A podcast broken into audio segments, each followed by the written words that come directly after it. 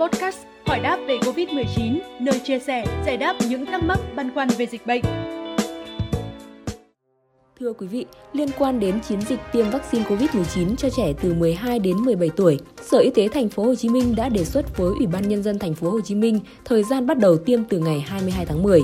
Song song với tâm trạng háo hức chờ đợi, một số phụ huynh cũng bày tỏ sự lo lắng cho sức khỏe của trẻ nhất là với những người có con mang cơ địa béo phì hay có những bệnh nền mạng tính như tim mạch, ung thư.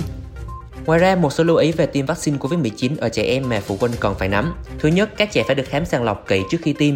Bố mẹ phải nắm vững về tiền sử tiêm chủng ở trẻ, có dị ứng với loại thức ăn hay loại vaccine nào trước đó đã từng bị phản vấn phản vệ hay chưa. Thứ hai, trẻ có đang mắc bệnh nền mạng tính và đang uống thuốc điều trị nào hay không. Cũng theo đó, các trẻ bị bệnh lý nền, bệnh béo phì sẽ được ưu tiên tiêm chủng vì nhóm này khi mắc Covid-19 dễ trở nặng hơn những nhóm trẻ khác. Người tiêm chủng cần quyết đoán chứ đừng vì những triệu chứng nhất thời, ví dụ như trẻ có sốt nhẹ hay người nhà lo lắng quá mà hoãn tiêm, vì đây không phải là triệu chứng chống chỉ định.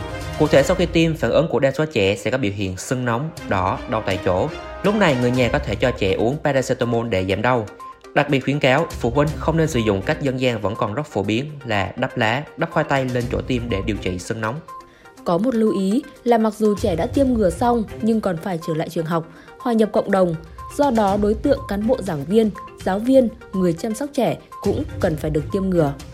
Trong thực tế, trẻ nhiễm Covid-19 nói chung không có bệnh lý đặc biệt như người lớn do cơ thể đang phát triển nên dễ dàng vượt qua. 80% trẻ nhiễm bệnh không có triệu chứng hoặc triệu chứng nhẹ như ho, sốt không đáng kể. Chỉ khoảng 10% chuyển biến nặng còn phải vào khu hồi sức cấp cứu, thở oxy. Thông tin vừa rồi cũng đã khép lại chương trình hôm nay. Xin chào và hẹn gặp lại.